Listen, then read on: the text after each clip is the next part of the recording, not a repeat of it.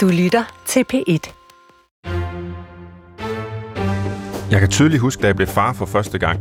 På trods af den almindelige fødselsdramatik føles det ganske trygt på hospitalet og patienthotellet, som man kunne bo på dengang som førstegangsforældre. Men da vi kom hjem til lejligheden med den nyfødte, stod vi der, og pludselig var der ingen sygeplejerske, vi lige kunne kontakte. Vi var blevet forældre for alvor og skulle til at sørge for den lille dreng selv. Han skulle sove, spise, vaskes. Vi skulle give ham omsorg, kærlighed og nærvær, og senere opdrage ham til at kunne fungere sammen med andre. Der var nok af råd at hente i bøger, tv-programmer og internetsider om børneopdragelse. Men det føltes som et kæmpestort ansvar, for nu var det op til os som forældre at sørge for, at vores barn fik et godt liv. Eller hvad? Det skal Brinkmanns Brix handle om i dag, hvor vi stiller skarpt på frygtsomt forældreskab, altså moderne forældres tendens til at bekymre sig og måske overvurdere deres egen indflydelse på børnenes liv.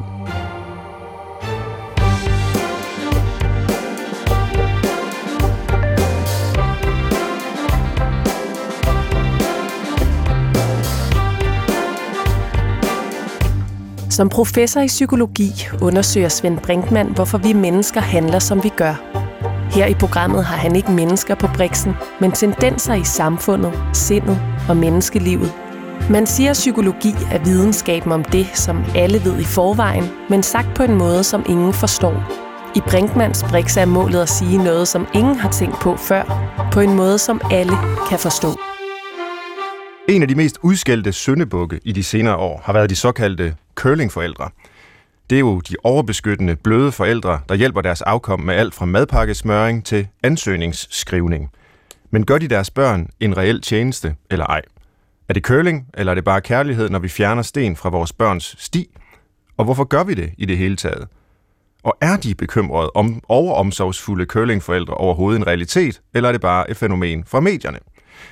Alt det kommer vi ind på i dag i Brinkmanns Brix, hvor vi skal diskutere forældreskabet. Forældre, der er bange for at fejle og bange for at træde ved siden af i opdragelsen af deres børn. Og jeg har to gæster til at hjælpe mig med at forstå den her problematik. Den ene er Sara Alfort, som er journalist på mediet Z-Land, foredragsholder og forfatter til bogen med den her fantastiske titel. Hovedtitlen er Tænk, hvis du ikke afgør dit barns fremtid, men undertitlen er, hold nu fast, hvordan vi blev en generation af fuldtidsammende, nederlagsforhindrende, robusthedsbyggende, trampolinsikkerhedsgooglende forældre, og hvorfor vi helt sikkert er klogere end det. Velkommen til, Sara. Tak. Og titlen siger jo næsten det hele. Vi skal høre mere om lige om lidt, hvad den dækker over. Min anden gæst er Per Schultz Jørgensen, der er professor emeritus i socialpsykologi fra Aarhus Universitet, tidligere formand for Børnerådet og forfatter til et hav af bøger om børn, familier og opdragelse. Jeg har bare taget en af dem med her i dag, som hedder Styrk dit barns karakter, et forsvar for børn, barndom og karakterdannelse. Siden har du skrevet alt muligt andet, herunder også robuste børn. Velkommen også til dig, Per. Tak skal du have. Først så kunne jeg godt tænke mig at spørge, ja, i virkeligheden jer begge to, er forældregenerationen anno 2019 i jeres øjne mere bange for at fejle end tidligere? Sara, hvad siger du?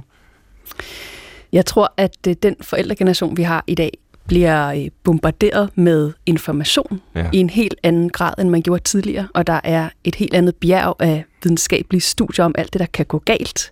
I et helt andet grad, end man havde for 30 år siden. Og den måde, vi får information på, handler altid om, at hvis du ikke gør alle de her ting og følger alle de her råd, så kan du skade dit barn på livstid. Mm. Og ja, det tror jeg skaber en anden forældrekultur, end man havde tidligere. Det er godt, fordi vi har tænkt, at programmet skulle hedde frygtsomme forældreskab, så det er jo ligesom præmissen for det, at vi har fået det. Er du enig i den præmis, Per Schultz Jørgensen? Ja, det er jeg sådan set, at moderne forældre er meget opmærksomme forældre. De tænker meget, de er reflekterede, de læser meget, de bombarderes også med indtryk. Så moderne forældre er nok meget opmærksomme på at gøre det godt for deres børn. Og de tænker nok også ind i en verden, som de ikke helt kan overskue. Den ligger ikke i faste rammer, den er mere eller mindre uforudsigelig. Så derfor tænker man, hvordan giver jeg mine børn et godt liv? Mm-hmm.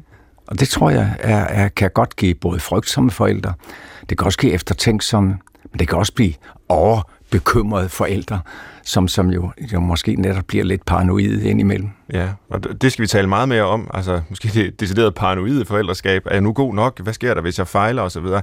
Men som udgangspunkt er det vel også rigtig godt, at forældre bekymrer sig at vi faktisk interesserer os for vores børn. At vi ikke bare gentager måske tidligere tiders, tidligere generationers fejl.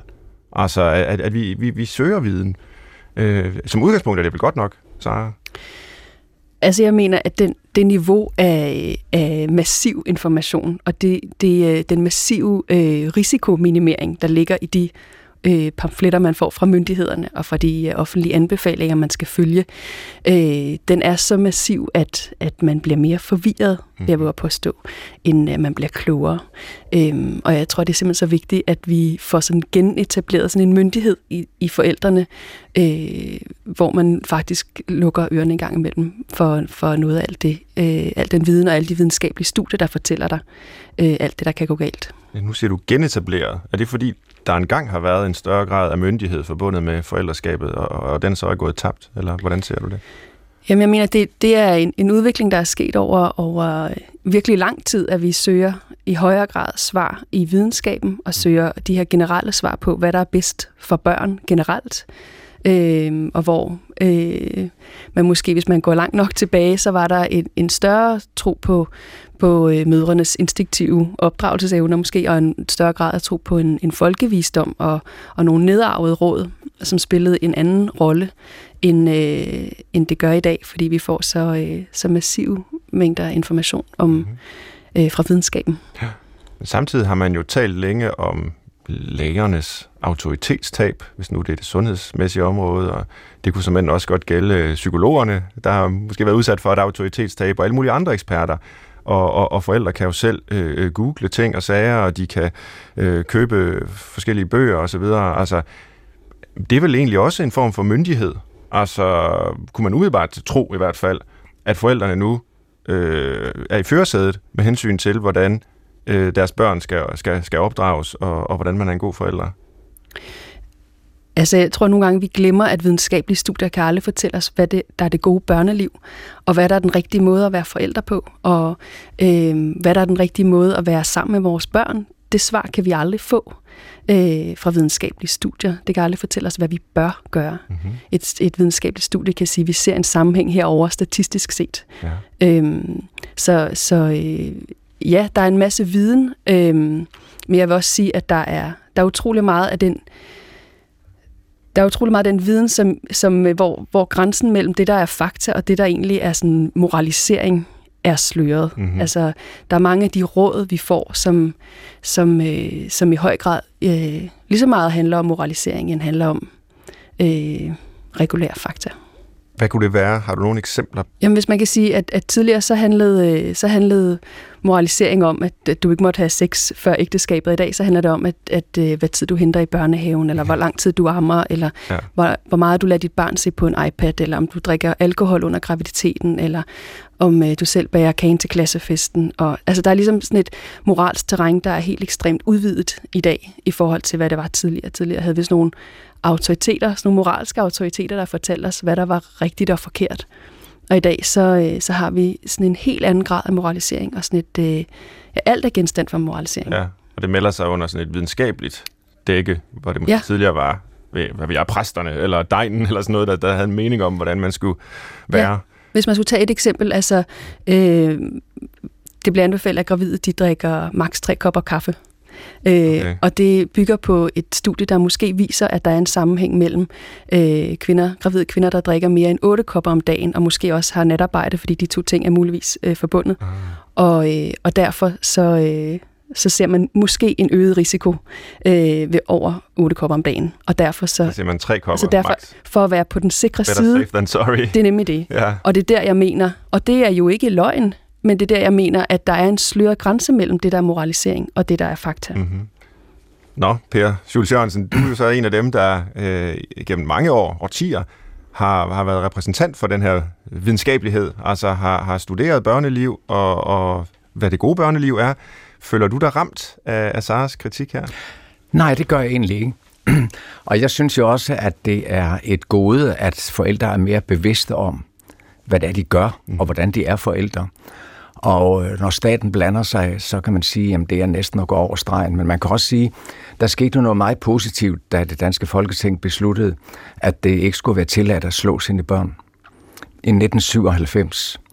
Og det var jo på et hængende hår med en stemmes flertal. Ja. Så man kan sige, at det var brydningstid, også på det område. Ja. Men det var jo en lovgivning, der var med til også at sætte en god bølge i gang rundt omkring i det danske samfund.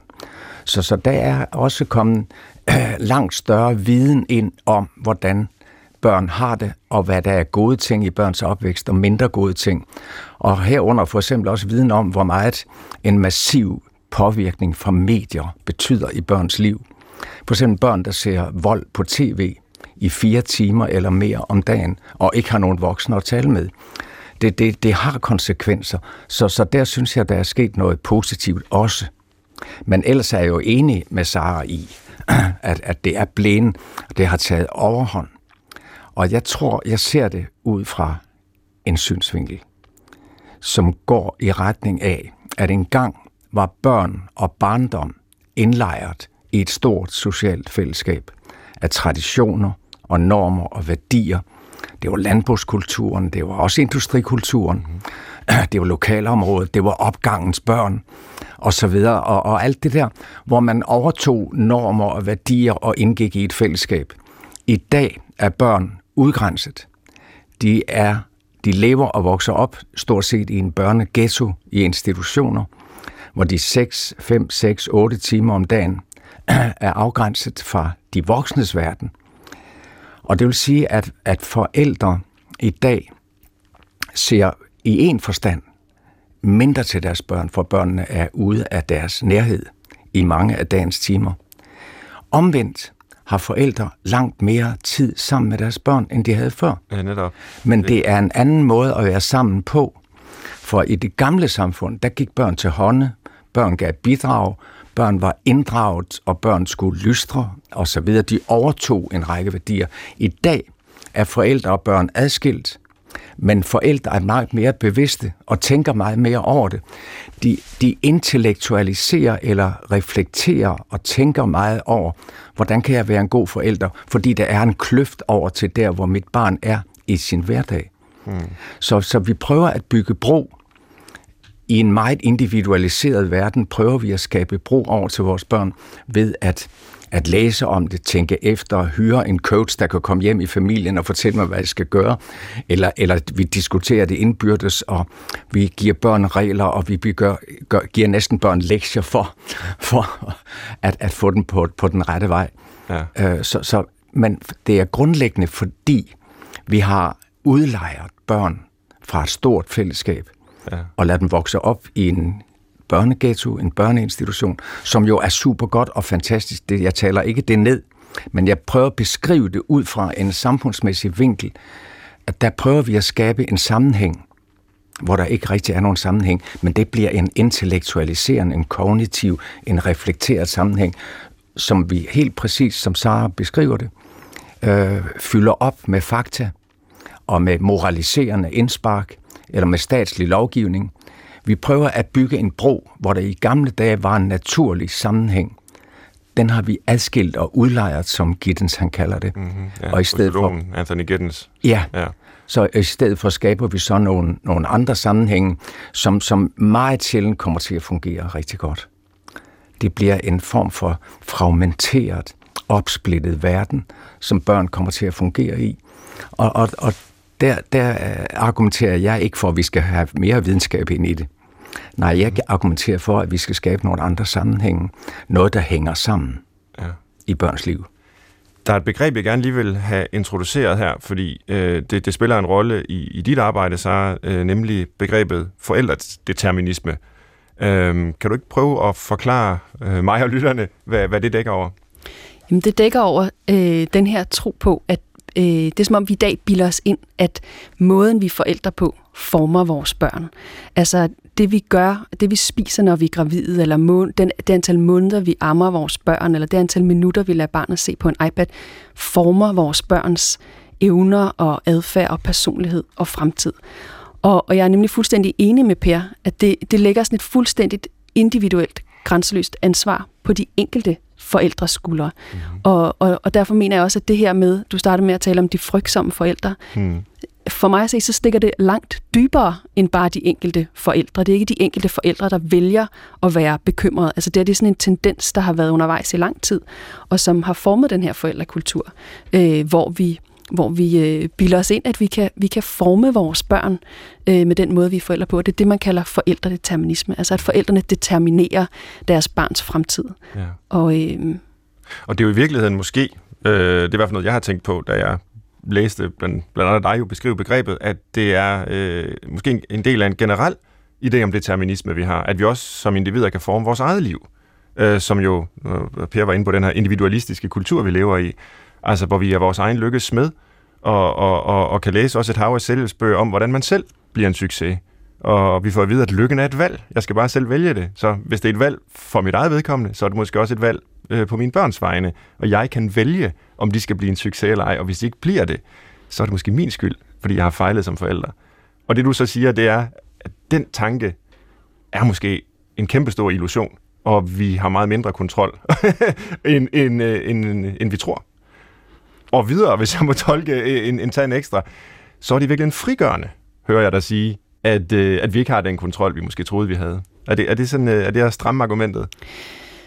Altså, jeg mener i hvert fald, at vi glemmer alt det, der også former os som mennesker. Ja. At vi undervurderer alt det, der også former vores børn. At de også er formet af børnefællesskaber og af erfaringer og tilfældigheder og gener og strukturer i samfundet. Og at der er meget, der former vores børn, og vi som mennesker er formet af mere end vores forældres input, ja. Gudskelov. Ja. Og så kan du sige, at det er frigørende. Det ved jeg ikke. Jeg tror vi tør ikke rigtig stole på det, vi ikke kan kontrollere, eller vi vil ikke acceptere, at der er noget, vi ikke kan kontrollere. Men der er dele af forældreskabet, vi ikke kan kontrollere. Vi kan ikke sørge for, at vores børn bliver lykkelige og kloge og succesfulde og empatiske mennesker. Jeg tror, når jeg kalder det frigørende, så er det også med sådan noget en mente, som for eksempel altså gamle teorier om autismespektrumforstyrrelser, hvor man jo virkelig troede i årtier, at det var et resultat af kolde mødre eller kolde forældre, og hvor de her stakkels mødre med børn, der havde en autismediagnose, gik og slog sig selv i hovedet med, at de havde fejlet som forældre, og de elskede ikke deres børn nok. Og i dag har man jo heldigvis fuldstændig forladt den teori, hvilket jo klart må formodes at være frigørende for forældre til børn med autisme. Altså, det er jo ikke, fordi det nødvendigvis hjælper børnene i sig selv, men det tager da en byrde fra forældrenes skuldre. Altså, jeg vil mene, at vi forklarer utrolig mange sociale problemer, og vi forklarer utrolig meget i barnets adfærd, om det har en udadreagerende adfærd, eller om det bliver psykisk skrøbeligt, eller har læsevanskeligheder. Vi forklarer utrolig meget med forældrenes opdragelse, og vi ser også forældrenes opdragelse som løsning på utrolig mange problemer. Så jeg vil mene, at det også former vores politik og den måde, vi...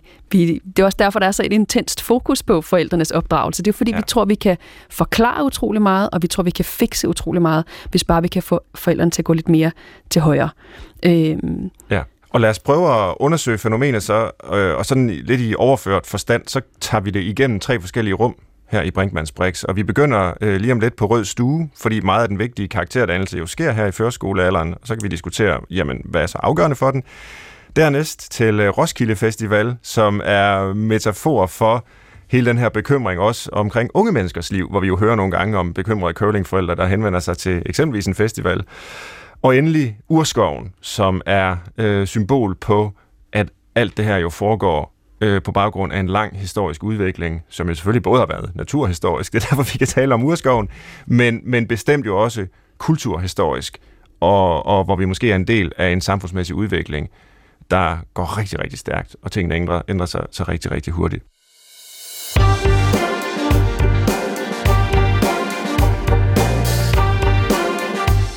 I lytter til Brinkmanns Brix, hvor det i dag handler om forældreskab, og især det frygtsomme forældreskab, angsten for at fejle som forældre.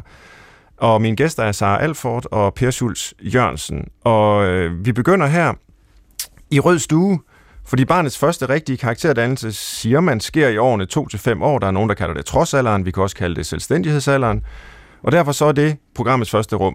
Lad os prøve at se på børnenes liv i Danmark, og Per, du var inde på det før. Der er børnene rigtig meget i institutioner. Hvad kan vi sige om sådan rent forskningsmæssigt betydningen af institutioner og den påvirkning, der sker på børnenes liv fra den kant, over for forældrenes egen indflydelse. Lad det sig overhovedet gøre og skille de her ting ad, fordi i praksis er de jo selvfølgelig sammenvævet. Ja, de er i praksis sammenvævet, men jeg tror godt, man kan sige, at der ligger jo i hvert fald en rig dokumentation for, at en god daginstitution med kvalificeret besætning, om så må sige, og fin normering og stimulerende påvirkning, den giver børn et godt afsæt, som rækker langt op i livet. Og derfor kan man sige, at børn, der kommer med en lidt svagere familiebaggrund, lidt mere udsatte børn, som vi siger, de får selvfølgelig igennem en daginstitution et godt input til at få et rimeligt godt liv. Og det kan vi godt måle og se, at der er flere, der klarer sig godt uddannelsesmæssigt. Mm-hmm. Men jeg tror til gengæld også, man kan sige, at familien ved siden af har en vigtig indflydelse, hvor de især de første år, at barnets relation til nær omsorgsgiver former, hvad psykologien kalder tilknytningen. At man får et tilknytningsmønster indarbejdet, som man overtager, og som kommer til at forme fremtidige relationer. Det tror jeg er noget af det bedst dokumenteret i psykologien, hvis man kan tale om det. Så falder det anden under Saras begreb om forældredeterminisme? Altså forældrenes evne til at indgå i et bestemt tilknytningsmønster med barnet er formende og afgørende for barnets liv? Ja, det tror jeg godt, jeg vil sige. Det er måske det, der kommer nærmest på det. Ja. Men det er jo ikke enerådende. Der er jo mange ting, der også spiller ind ved siden af. Mm. Men det er der, forældrene har i hvert fald en meget stor betydning. Og jeg tror også, hvis man lige tager lidt større briller på, kan man sige, at i de sidste 50 år, der har institutionsopdragelsen i Danmark fyldt mere og mere. Og den fylder jo rigtig meget i dag. 4-årsbørn går jo, der er der 100% dækning i Danmark. Det er enestående, vi har verdensrekord på det område. Ja. Til gengæld er familieopdragelsen, har den været lidt aftagende i årene efter 1960'erne og 70'erne. Så hvis der er en balance mellem en familieopdragelse og en institutionsopdragelse, så har institutionsopdragelsen i dag overvægten. Børns socialisering fylder rigtig, rigtig meget, både via kammeratgruppen, via medierne, via institutionspædagoger. I familien, der ligger den moraliserende opdragelse, måske på det dybe niveau, hvor børn identificerer sig med en voksen. Man tager forældrenes model, man tager model efter forældrene og bliver grundlæggende dybt formet derfra, som også rækker langt op i livet, men det er måske mindre den bevidste del af forældrene. Det er mere den umiddelbare, nærværende kontakt, og de bånd, der skabes over til barnet, der giver en dyb fornemmelse af at være elsket, at have tillid til verden, at ture være åben, og dermed også giver skoleparathed og uddannelsesparathed og giver kompetencer. Så der har vi fået en, jeg vil sige det, en vis skæv balance ind, eller en ny balance, vil jeg hellere kalde det, hvor socialiseringen i dag fylder rigtig, rigtig meget, ja, hvor den gammeldags opdragelse fylder mindre. Men kan man så formulere en relativt enkel fortolkning af forældredeterminismens måske nedadgående effekt eller indflydelse på den måde, at jamen, det er bare fordi institutionslivet fylder mere og mere, så er det sådan set ikke så mærkeligt, at forældrenes indflydelse bliver mindre? Jamen, det er sådan set den konklusion, jeg lægger op til. Ja. At forældrene er reelt på afstand af deres børn, men kæmper selvfølgelig for også at bevare kontakten og have indflydelsen. Og dermed kommer de til at puste sig selv op i en intellektualiserende rolle, hjulpet godt på vej af alle mulige andre medier og lignende rundt omkring en, som ikke har bund i virkeligheden, men som er et forsøg på at fastholde en forældrerolle, mm-hmm, som i virkeligheden på nogle punkter er overtaget af andre. Er du enig i den fortælling, så? Altså nu har vi så en form for nulsumsspil, kan man jo kalde det. Altså jo mere tid barnet er i institution, jamen ganske enkelt, så har forældrene mindre tid til at opdrage deres børn og have indflydelse på deres fremtid. Jeg vil mene, at vi er mere intensivt forældre end nogensinde. Ja. Uanset hvor vi bruger vores tid, så investerer vi enormt meget i vores børn, og vi er intenst interesserede i vores børn. Og det mener jeg netop bygger på det her med, at vi tror, at vi har så fuldstændig afgørende betydning. Og samtidig er jeg jo fuldstændig enig med Per i, at det der reelt tæller, tror jeg jo også, er de værdier, man overdrager til sine børn, når man lever sine værdier, når man er sammen i et fællesskab. At det er jo det, børn også er formet af. Og jeg tror jo, det fylder meget mere end altså for eksempel, hvor længe du ammer, eller hvor mange minutter du lagde dit barn på mave hver dag. Ja. Baseret på egen erfaring, men sådan set også på samtaler, jeg har haft med forskellige andre forældre i tidens løb, så tror jeg godt, jeg tør sige, at noget af det, forældre kan have allermest dårlig samvittighed over, og føle sig allermindst tilstrækkelige som forældre, det er, når man afleverer sine børn i institutionen, og de skal være der mange timer, og man synes, man ser dem for lidt, og man savner dem, og man kan slå sig selv oven i hovedet med, nej, vil det skade dem? Vil det forringe deres chancer i livet? Og så videre. Er det på paradoksal vis, eller hvad, altså, er også en del af forældredeterminismen her? Altså, Jamen, det mener jeg, fordi jeg mener virkelig, at vi lader vores nærvær med så voldsomt determinerende betydning. Ja. Altså, vi skal være intenst nærværende med vores børn, fordi at det lærer sig i deres hjerner for evigt. Og jeg mener simpelthen, at vi risikerer at overdrive, hvor meget vi skal være intens nærværende. Altså nogle gange, så har børnene måske også bare brug for at være med sig selv, eller være alene med nogle andre børn. Altså, det er selvfølgelig lidt provokerende sagt, men jeg mener virkelig, den måde, vi taler om nærvær,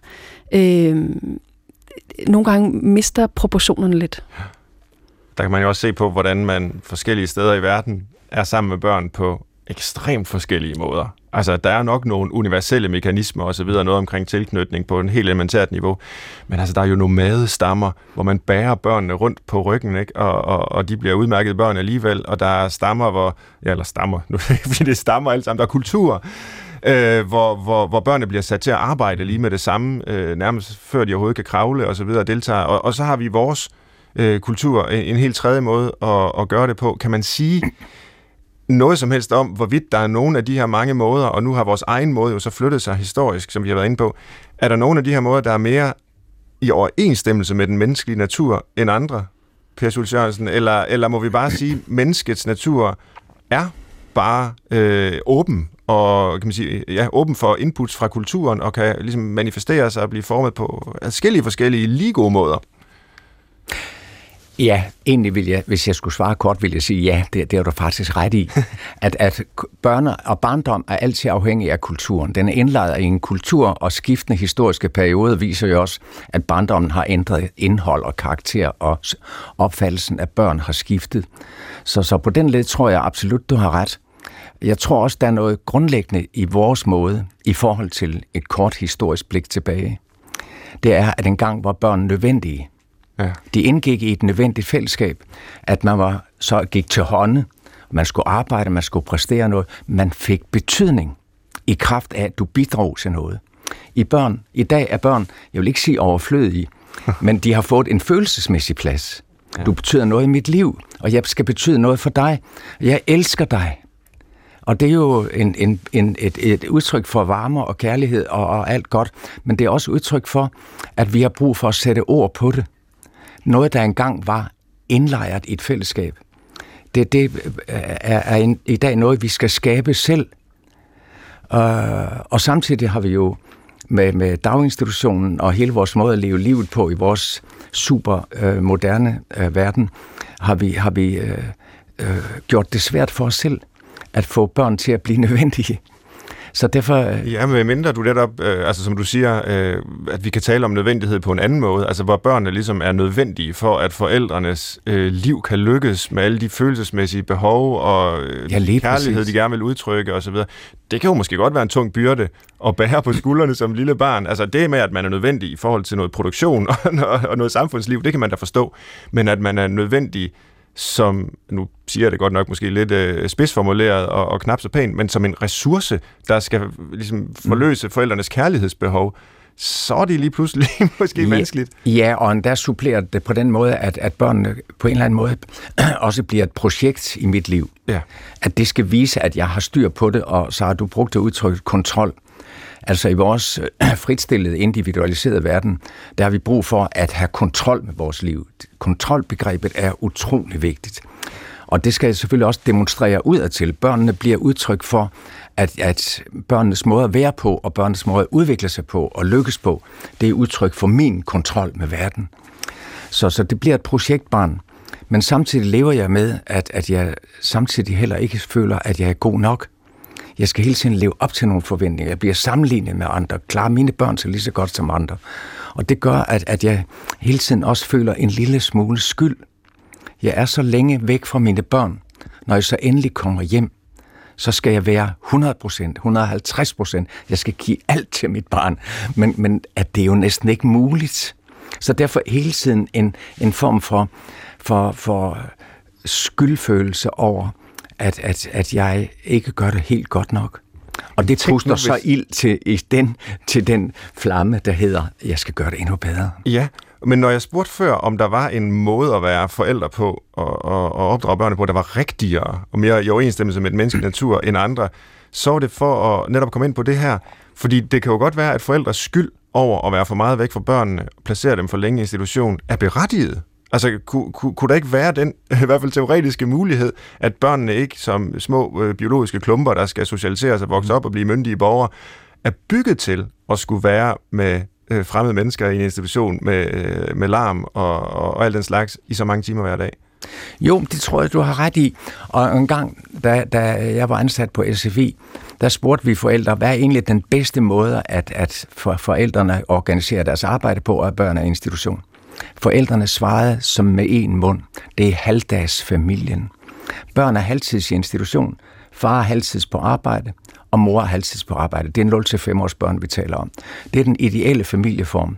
Men præcis i den samme periode, i 80'erne og 90'erne, der så vi, hvordan mødrenes arbejdstid gik op. Faren tog ingen barselsorlov, og børnenes timer i institutionen blev stadig længere. Så det er en udvikling, der er kommet stille og roligt, snigende bag om ryggen på os, selvom vi egentlig ønskede noget andet. Så derfor står vi her med noget, som man også indimellem kalder uddelegeret forældreskab. Ja. At vi har lagt vores børn over i institutionen, og så kæmper vi selv for at få lidt mere styr på det.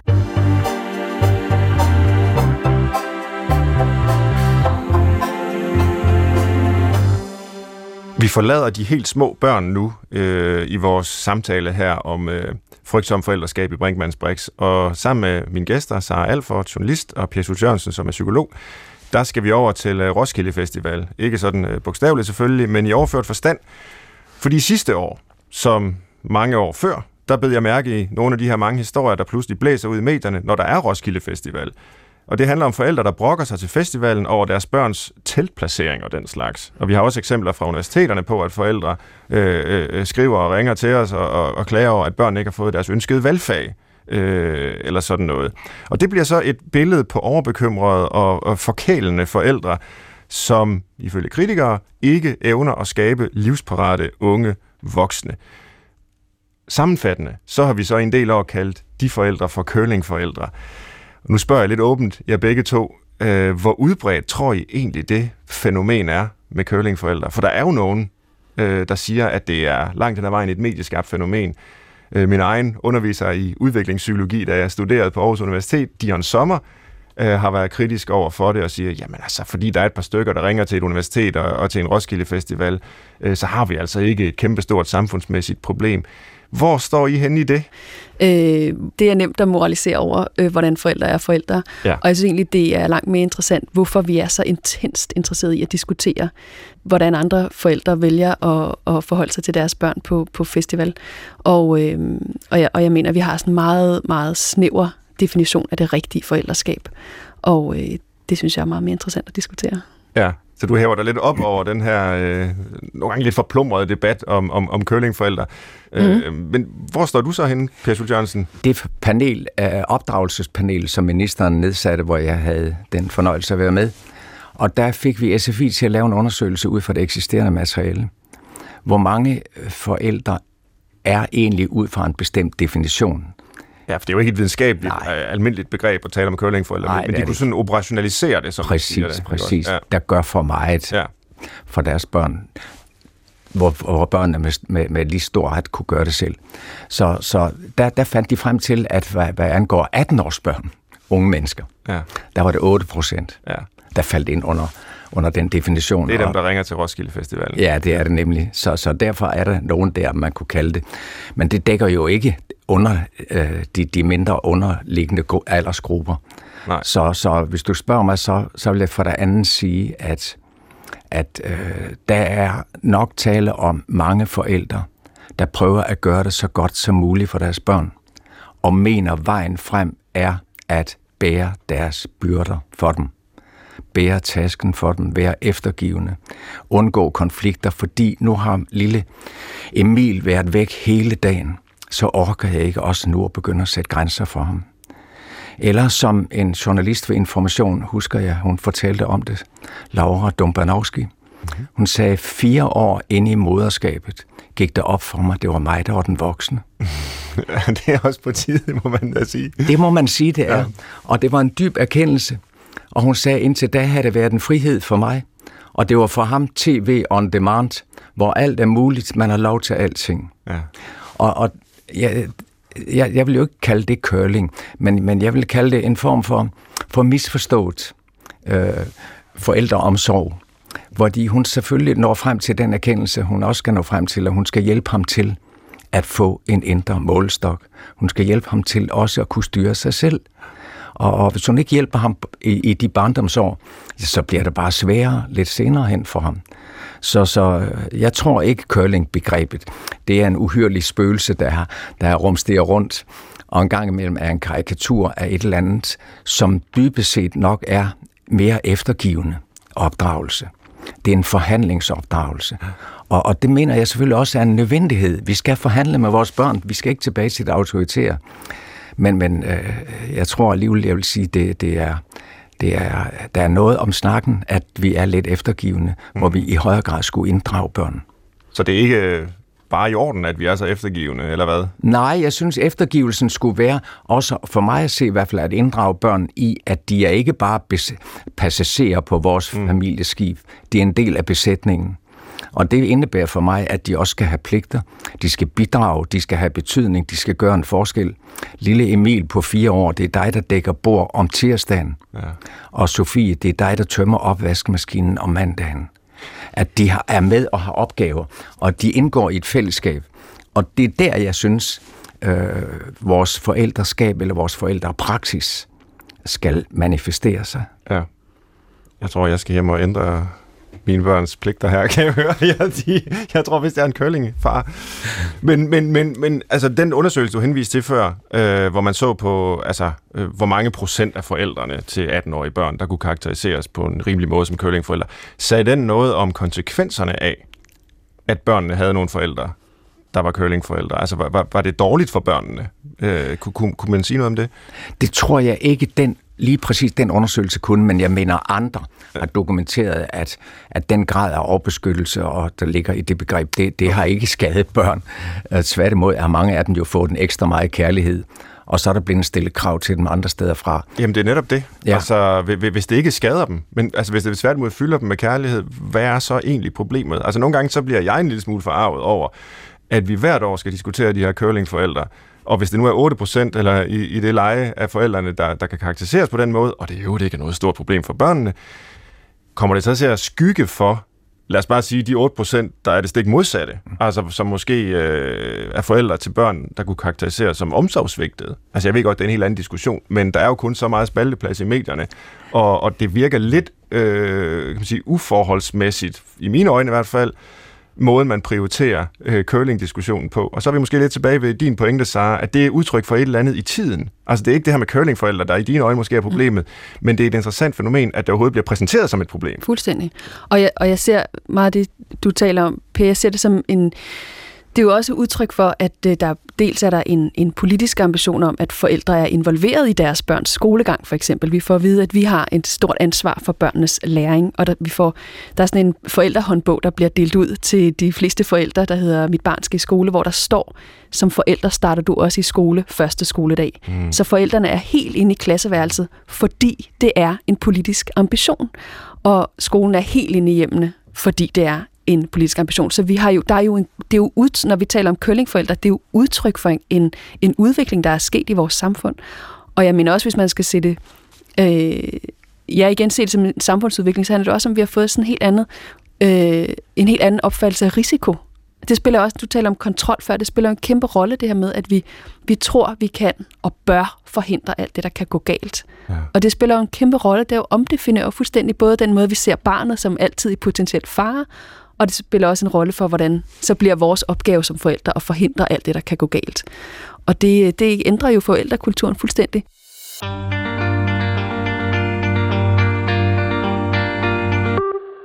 Vi skal lige her i Brinkmanns Brix igennem et tredje rum og diskutere forældreskab ud fra det, og vi har berørt det i ganske stor grad allerede. Vi kalder det urskoven, men det er her, vi kan have et lidt mere historisk blik på barndom og forældreskab. Fordi måske kan hele diskussionen, vi har, vinde ved, at vi bringer os lidt på historisk afstand af nutiden. En klassiker på området, rent videnskabeligt, er franskmanden Philippe Ariès, som skrev en bog, som har en tese tilbage fra 60'erne, altså bogen handler om barndommens historie, og tesen er jo altså simpelthen den, at barndommen er opfundet, eller i hvert fald opdaget, ganske sent i menneskehedens historie. Måske engang sådan i den sene middelalder. Og det her har jo, altså, det er jo en meget stor relativisering, kan man sige, af det at være barn. Overhovedet at tale om, at barndommen opstår på et bestemt tidspunkt i menneskehedens historie, det har ikke altid været sådan. Per Schultz Jørgensen, holder den tese der, som mange af os ligesom har lært på universiteterne, når vi har læst om børn og barndom, holder den for et nærmere eftersyn? Det var en meget spændende tese, Philippe Ariès kom med, og den holder ikke i sin strenge form. Så kan vi aflyse den. Ja, det tror jeg egentlig godt, ja. Man kan sige. Barndommen er ikke bare opdaget i den sene middelalder. Men selvfølgelig skete der noget i den periode. Men barndommen var der også i det gamle Grækenland, ja. og længere op. Så derfor, der skete noget andet i den sene middelalder. Det var jo, at familien som sådan, kernefamilien, begyndte at tage form der i 1300-1400-1500-tallet. Og bliver dominerende, og har været der op til vore dage, og er det jo stadigvæk. Og kernefamilien bliver sådan den lille private familie, der begynder at beskytte børnene, tage vare på børnene. Det bliver malerierne af forældrene og børnene sammen, der bliver dyrket, og så videre. Så op igennem de næste århundreder bliver familien og børn og barndom noget, der vokser sammen. Og vi tager de store historiske briller på og vandrer helt op til vores tid, kan vi sige, at det er helt op her i vores senmoderne tid, at nogle af de sammenhænge bliver svækket. Så stadigvæk har vi en kernefamilie, men børnene, som vi har været inde på tidligere her i vores samtale, er jo ikke mere en fast indgroet del af familiens liv på den måde, som det var før. Og det er en individualisering, som i den grad fritstiller det enkelte menneske med et ansvar for, og en følelse af ansvar for, hvordan skal mit liv blive, og en oplevelse af, at jeg har mange vigtige valg at træffe. Hvor det gamle samfund forudbestemte og satte faste regler, så er reglerne i dag i hvert fald i det mindste diffuse. Eller jeg skal selv finde ud af, hvilken vej jeg skal gå, hvilken uddannelse jeg skal have, osv. osv. Og det massive pres, den enkelte er udsat for, er en helt anden art end det gamle samfund. Der var der nok plaget af skyld og moral og fordømmelse. Men i dag er det så en anden form for personlig fortabelse eller en mental armod, som så det enkelte menneske ikke kan finde ud af sit liv. Så derfor står vi på en anden måde og skal prøve at finde ud af, hvordan skal den familie så være, og hvordan skal barndommen være? Hvad skal vi give børn med sig af værdier? Og det var også det, du var inde på tidligere, Sara. Hvordan kan vi nå frem til at hjælpe vores børn til at få et godt liv? Mm. Det synes jeg er virkelig et spørgsmål, som alle forældre på en eller anden måde er optaget af. Og det er også det, der giver os måske alt for mange overvejelser og alt for mange bekymringer. Men dybest set har vi mistet et fællesskab sammen med vores børn, hvor vi indgår i og kan bidrage hver især. Hvornår begynder forestillingen om, at forældrene har den her afgørende betydning for børnenes liv egentlig at opstå sådan i idéhistorien? Den er vel ikke universel. Tidligere, nu må du korrigere mig, men tidligere har man vel i høj grad ligesom troet på skæbnen, at det var stærkt begrænset, hvad forældrene betød. Absolut. Skæbnen og religionen og slægtsfællesskabet og og traditionen osv. Haywood, den store britiske historiker på familieområdet og barndomsområdet, taler om, at den store murbrækker i en selvstændiggørelse af barndommen er uddannelsen. Op igennem 1800-tallet kommer skolen på dagsordenen, og børns skolegang. Børn skulle have fri fra arbejde nogle timer for at kunne gå i skole. Og vi kommer helt op i en rabarberdreng, der vokser op i 1880'erne, Christiansens bog, der fortæller om, hvordan han var på cigarfabrikken, men han skulle have fri nogle timer, så han kunne løbe hen i skolen og så tilbage på arbejde igen. Der er vi oppe i tæt på 1900-tallet. Så langt oppe er vi før barnets århundrede kommer til at blive dominerende. Ja, det har man netop kaldt det. Netop kaldt vores 1900-tal. Ja. Så derfor, jeg tror, vi skal langt op her omkring 1. verdenskrig, hvor vi kan begynde at se en ny familieform, og længere op i virkeligheden jo, og dermed også en barndom, som er anderledes. Og det er vel også der, at psykologien, nu er Brinkmanns Brix jo i høj grad et psykologiprogram, altså psykologien begynder at vokse frem. Vi får Freud der fra starten af det 20. århundrede med psykoanalysen, og som siger, at jamen, altså, de allertidligste år er fuldstændig afgørende for børnenes liv. Ikke? Altså, det er der, det hele virkelig skabes. Og siden kan man ingenting gøre. Så må man simpelthen acceptere, men sådan blev det med den allertidligere opdragelse og de her relationer, man har haft til barnet. Ja. Og så der er jo virkelig lagt pres på forældrene, hvis man tager det til sig, ikke også? Ja, det var det determinisme på en anden måde. Det var virkelig determinismen, ja, det kan man sige. Ja. Det var det. Sara, når du hører os tale om det her på den måde, og så ud fra dit perspektiv, er der så tale om en forfaldshistorie? Altså, hvor det egentlig var bedre dengang, at man i højere grad troede på skæbnen og på religionen, og at man som forældre ikke kunne afgøre børnenes liv. Kunne du ønske dig, at vi kunne spole historien lidt tilbage, i hvert fald lige på det her punkt? Ja, jeg tror, det er meget vigtigt ikke at tro, at vi skal rulle tiden tilbage, og at alt var bedre i gamle dage. Det tror jeg nemlig ikke, det var. Nej. Nej, for der var måske nogle problemer, som så måske var nogle andre problemer.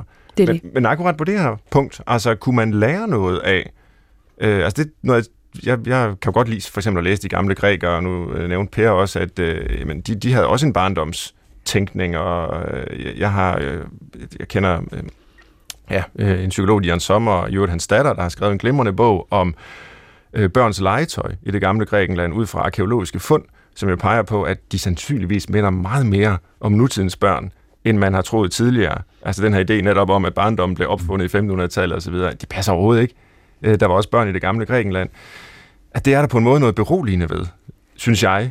At sige, vi har klaret det så længe, de er blevet børn så længe, og så er vi bare gået helt grassat her inden for de allerseneste år, med bøger om den korrekte opdragelse og tv-programmer. Sådan opdrager du en venner. Jeg ved ikke, om I har set det, men sådan et TV2-program, tror jeg det var, hvor forældre ligesom sætter alt ind på, at deres børn skal lykkes og blive venner, hvad det så end vil sige. Jeg kan da selv godt, det kan være, at jeg projicerer det over i dig, Sara, men jeg kan selv godt have sådan en nostalgi efter en tid, hvor alle de her ting ikke blev problematiseret hele tiden. Ja, og Emil fra Lønnebergs forældre, de var bare uheldige, at de fik sådan en dreng. Ja. Emil fra Lønneberg, hvis man går længere op i historien. Det er rigtigt, ja. Men jeg tror egentlig, jeg synes, det vigtigste er at minde hinanden om, at der er mere end os. Vores børn er mere end produkter af vores indsats. Derfor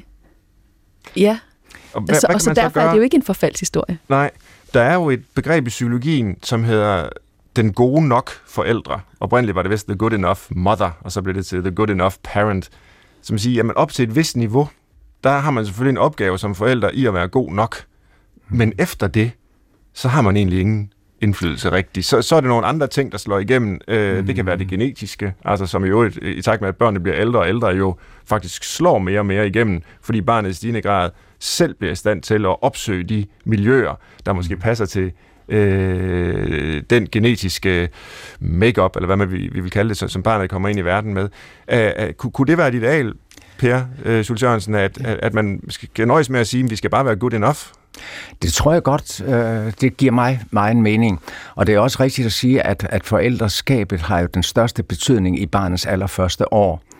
Og så kan man også opfatte det sådan, at forældrenes indflydelse bliver mindre og mindre op igennem årene. hvor barnets autonomi, selvstændighed tager til. Ja. Og når barnet kommer op i ungdomsårene, så er det der, den helt store, kæmpe indflydelse ligger i kammeratkulturen. Ja, så er det svært at gøre noget som forældre. Ja, så løbet det er det. Måske. Men jeg vil godt lige tilføje også, at jeg ser jo heller ikke sådan på det, at jeg ønsker at rulle filmen tilbage. Nej. Så langt fra. Men jeg mener også, at der var et perspektiv i det gamle fællesskab, som gav en indlejrethed, gav en mulighed for at overtage normer på en naturlig måde. Ikke som noget, man skulle lære, og ikke som en dogmatisering omkring det hele og opdragelse, men det var en praksis og hverdagspraksis, man indgik i. Og derfor tror jeg ser det sådan, at hvis den moderne familie skal genvinde noget af sin mulighed for at give børnene et godt afsæt og nogle værdier, som Sara også har været inde på, jamen så er det i et fællesskab. Et fællesskab omkring vores hverdagspraksis, så meget vi nu har tilbage af den, når vi hver især er på arbejde og spredt for alle vinde. Men at familien har en mulighed for at give børn noget utroligt meget, fordi vi er rollemodeller. Det er den dybe påvirkning, vi i virkeligheden tager med os fra vores forældre og vores søskende og vores fællesskab i det hele taget, som præger os, om så må sige, bag om ryggen på os, for det er ikke så meget bevidst. Det er ikke så meget rationel planlægning, og nu skal jeg give mit barn det, og nu skal jeg gøre dit og dat, osv. Det er en langt dybere påvirkning, som vi henter der. Og den angår både moral og selvopfattelse og tro. Nogle meget eksistentielle temaer i ens liv henter man jo i den dybe forståelse, man har fået fra den påvirkning. Så der tror jeg, altså, at man i den moderne forælder godt kan genskabe noget ved at inddrage børn, ved at give dem betydning, ved at lade dem opleve, at de gør en forskel, men at de også har mulighed for at stå lidt til ansvar selv. Jeg tror, begrebet ansvar er rigtig vigtigt, både for ens eget liv, men også for det, man kan give videre til sine børn. Det er som om, at vi nu er ved at slå en smuk krølle på hele samtalen og nærmer os i virkeligheden der, hvor vi begyndte, hvor du nu, Per, sidder og har nogle idéer om, hvordan man kan skabe et fællesskab i en familie og inddrage børnene og give dem noget ansvar. Er det så i din optik, Sara, at pålægge forældrene et for tungt, for stort ansvar, eller er det bare almindelig sund fornuft? Nu spørger jeg lidt tilspidset, men hvordan lyder det i dine ører, det der? Jamen, jeg mener jo helt klart, at vi har et ansvar som forældre, og jeg mener jo også, at vi spiller en betydningsfuld rolle i vores børns liv. Og måske vi talte om dit kompetente barn i 90'erne, og måske er vi kommet til den ære, hvor vi skal tale om de kompetente forældre, og bare stole på, at forældrene har styr på det, og have tillid til, at det går nok. Altså, for jeg synes også, det er vigtigt at tilføje, at hvis vi skal være ærlige, så får langt de fleste danske børn jo det, de har brug for. Ja. Altså, de er okay, de skal nok klare den. It's all right. Ja, der er nogen, der lider af regulær omsorgssvigt, og dem skal vi hjælpe, dem skal vi finde ud af, hvordan vi kan gøre noget for. Mm. Men langt det største flertal af danske børn, de skal nok klare det.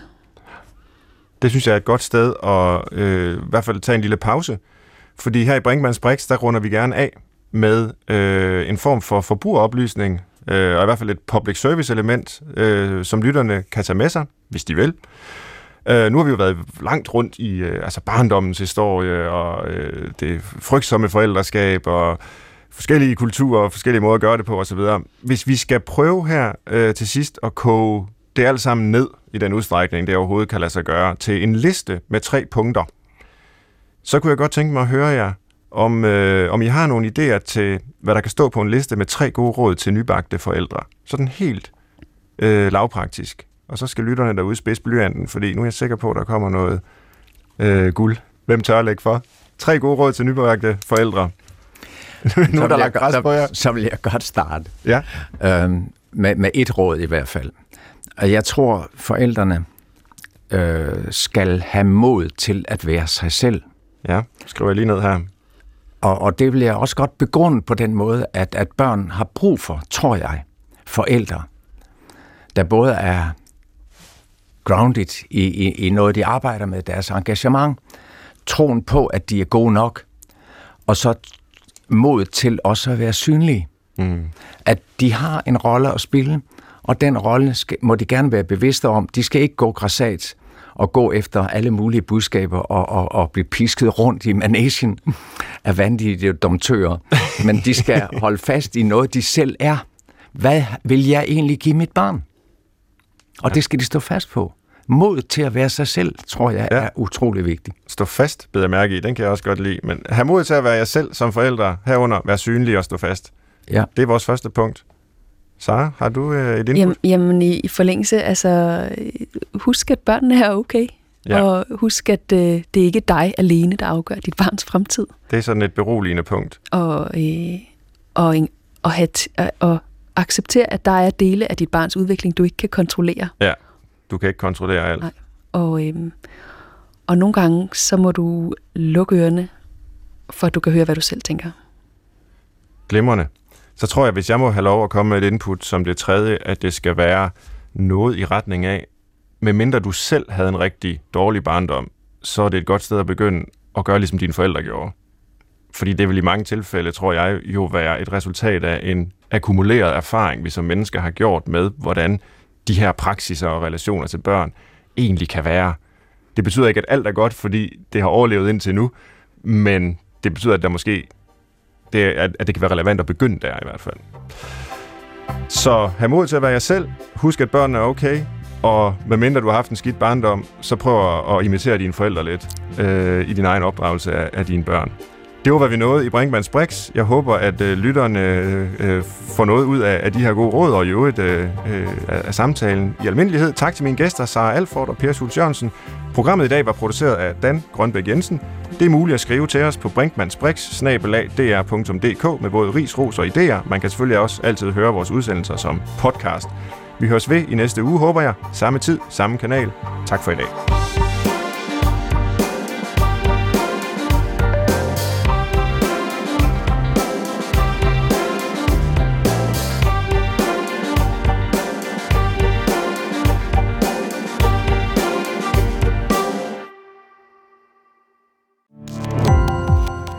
Gå på opdagelse i alle DR's podcast og radioprogrammer. I appen DR Lyd.